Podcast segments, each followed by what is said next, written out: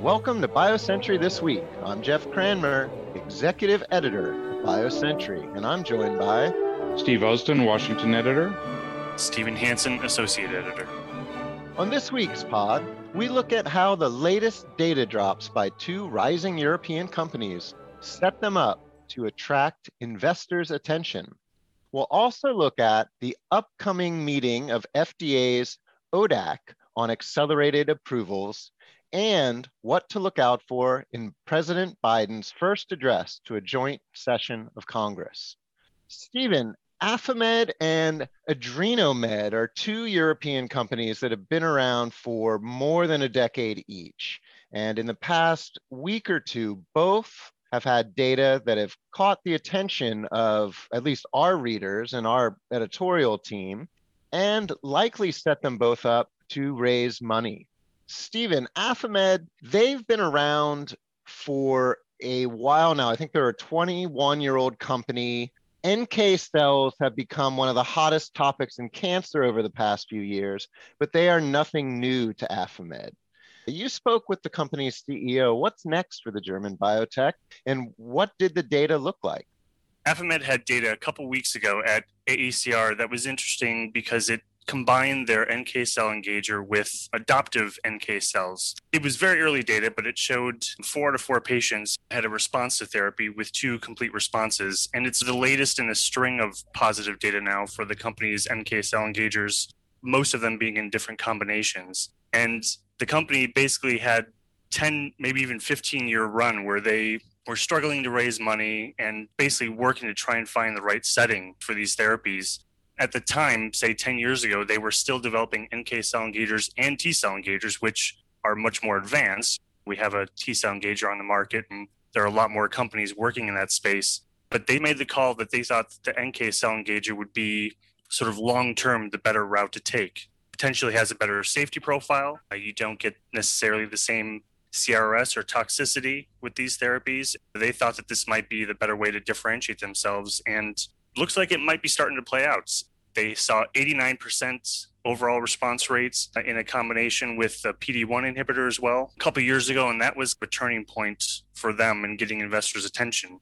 I think their market cap now is about 1.3 billion, so they're they're starting to move up and really bring some big investors in.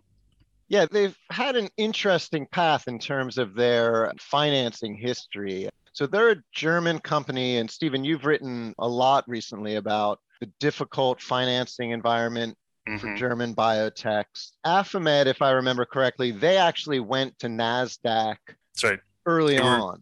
Yeah, they were actually the first German biotech company to do a direct listing on NASDAQ without going via a European listing first. So mm-hmm. they did take that plunge early on in 2014. It wasn't easy. Their IPO price well below their range, and they struggled. Even as of a couple of years ago, they were just a couple dollar stock. It hasn't been easy for them, but think once they started getting the data, and then they had a partnership with Genentech that brought in nearly 100 million up front, it, it tripled their cash position at the time and really set them up to try and begin to really build out their platform, which I think has started to bring some attention to them.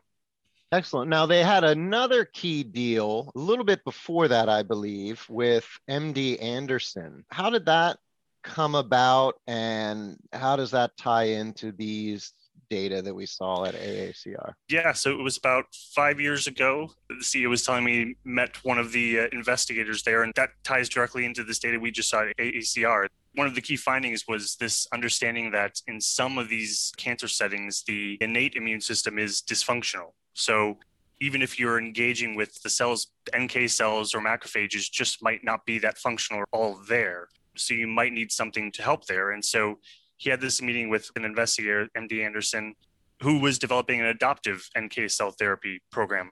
And she was struggling with efficacy because the NK cells themselves just weren't working as well. And they actually came up with this idea to pair them together to try and overcome that innate immune system dysfunction. And that's what we got with the ACR data, which obviously only four patients, but the efficacy so far looks pretty good.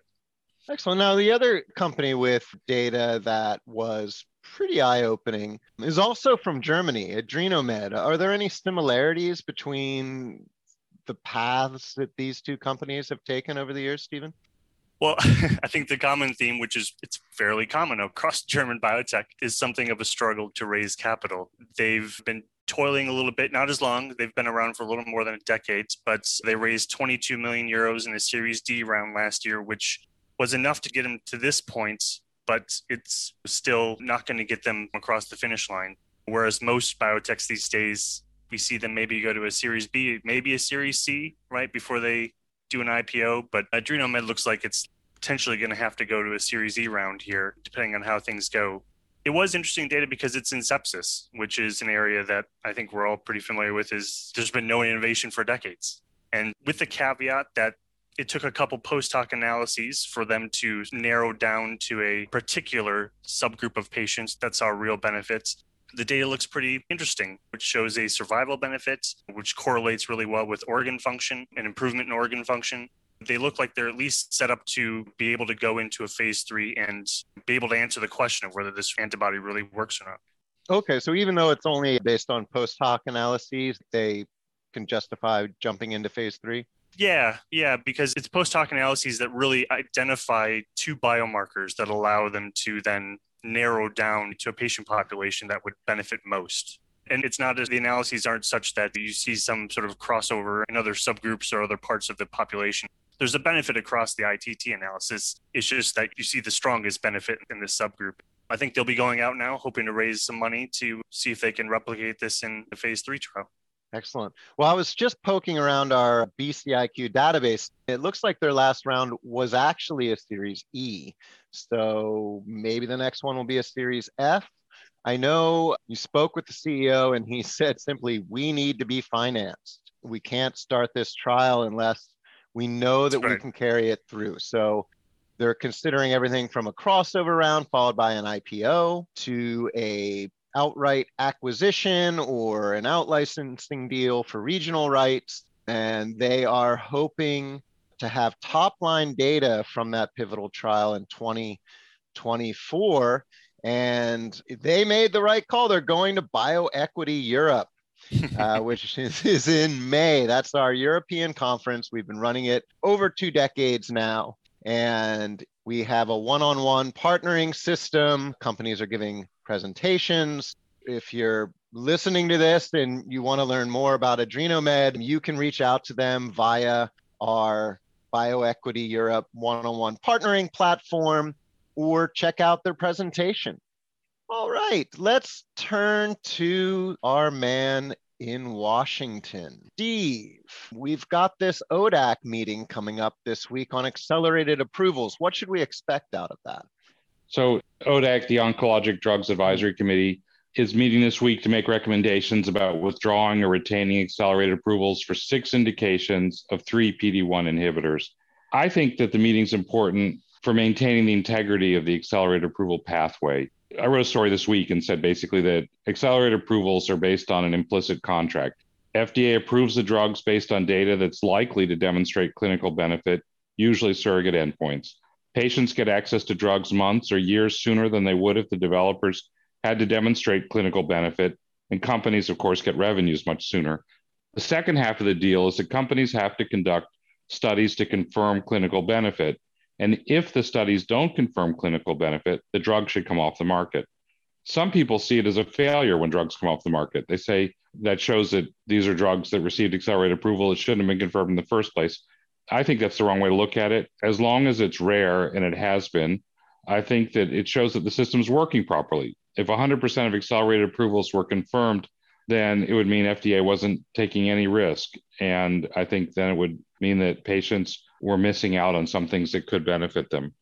On the other hand, for the system to work when efficacy hasn't been confirmed, the approvals really have to be withdrawn. And that's really what's going to be at stake here. I think that ODAC is likely to recommend withdrawal of all six of the indications. If it doesn't recommend withdrawal of them, FDA is going to ask them what studies the company should do in order to confirm clinical benefit to keep them on the market.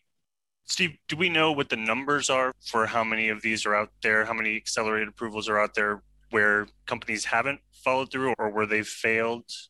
Well, funny that you should ask that because we published a data bite about that last week. And what it showed is that from 1992 to 2020, 125 accelerated approvals were converted to full approval. And this is not just cancer, this is across the board for all indications. There are 112 that haven't been converted yet, and there were 16 that have been withdrawn. From 1992 to 2015, lopping off the last five years because it might take time for companies to actually demonstrate clinical benefit. There have been 111 accelerated approvals that have been converted to full approval. There were 19 that hadn't been converted yet and 15 that had been withdrawn. Those are the overall numbers. People can argue about them. It looks to me like FDA and the companies are doing a pretty good job of following up on the commitments and either confirming clinical benefit or having them withdrawn. The meeting is focused specifically on cancer drugs, right? The upcoming meeting next this, not, this week. And not just cancer drugs on PD1s. And, right. and I think that there are some things that are unique to them. For example, for some of the drugs that are going to be considered, or some of the indications that are going to be considered, other drugs, other PD1s, have demonstrated overall survival benefits. So, one of the things that FDA is saying is look, you've got a drug here that was approved based on a single arm trial where there was an improvement in response rates. Their confirmatory trials have not demonstrated clinical benefit. There's another drug in the same class that has shown overall survival benefit. So there are already options for those patients. So there are options the for those class. patients and there are options that have been demonstrated to show clinical benefit. That's for some of them. I think the other thing that FDA is going to ask the committee about in the big picture is going to be how it should approach requests for accelerated approval for immunotherapies based on low response rates. One of the things that FDA has been doing is saying, well, low overall response rates can be used to get accelerated approvals, especially if there's some of them are durable. Even if you have only a small number of people benefiting, if some of those people are benefiting and getting long term responses, that's good enough. Of course, it's in the context of a medical situation where there's nothing else that can help those people. Is there going to be read across for other companies that are not in cancer but that are getting accelerated approvals? I'm just wondering how much of this FDA's discussions or comments at this meeting can be extrapolated out to other non cancer settings. I don't think that there should be, but I think there will be. Okay. Hmm. I think that people think of FDA as a monolith, but really it's not. And I think that especially cancer plays by its own rules.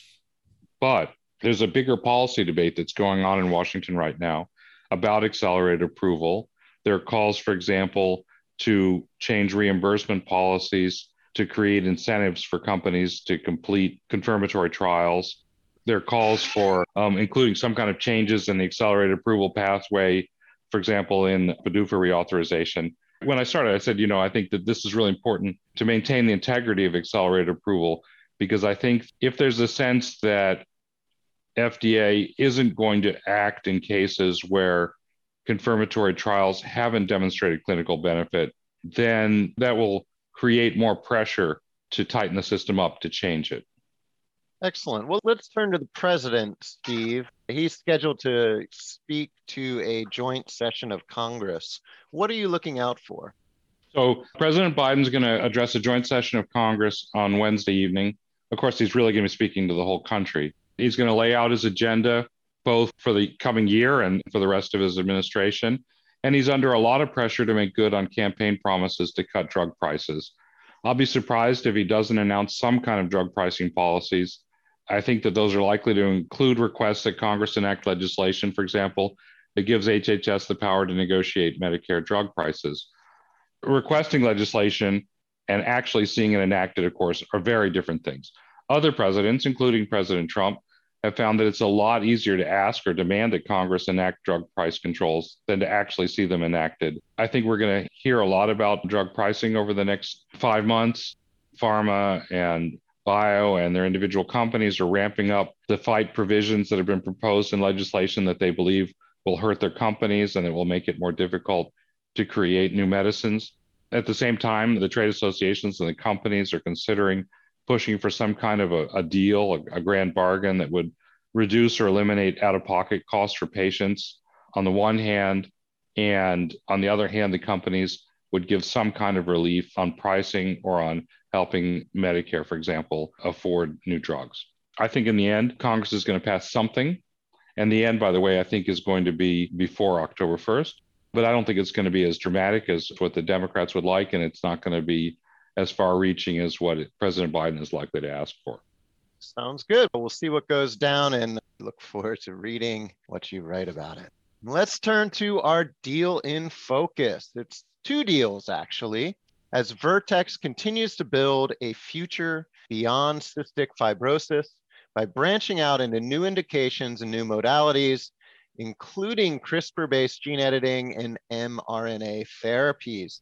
Vertex started its week revising its agreement with CRISPR Therapeutics, taking an enlarged stake in a clinical therapy for hemoglobinopathies. Did I come anywhere close to saying that correctly?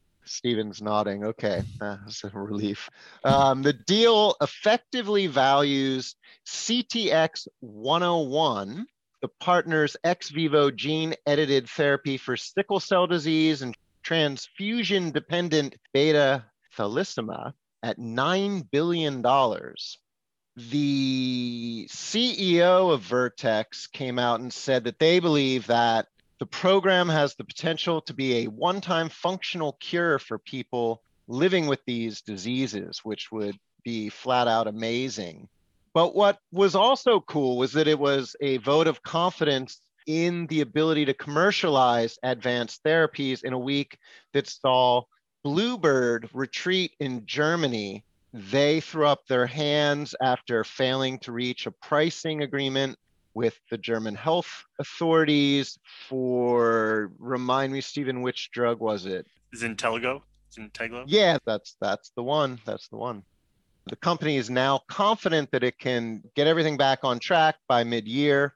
But still, it's impressive that Vertex is moving ahead with this sort of confidence. That deal for CRISPR, it gives it a lot of new cash. I think 900 million upfront. Was it, million. Stephen? Yeah. And that builds on, I think they wrapped last year with nearly 2 billion in cash. Now, the second deal that Vertex did shores up its gene editing capabilities. It was a $75 million research collaboration and licensing deal with Obsidian to discover small molecule regulated gene editing therapies. Obsidian gets 75 million upfront with biobucks well over a billion.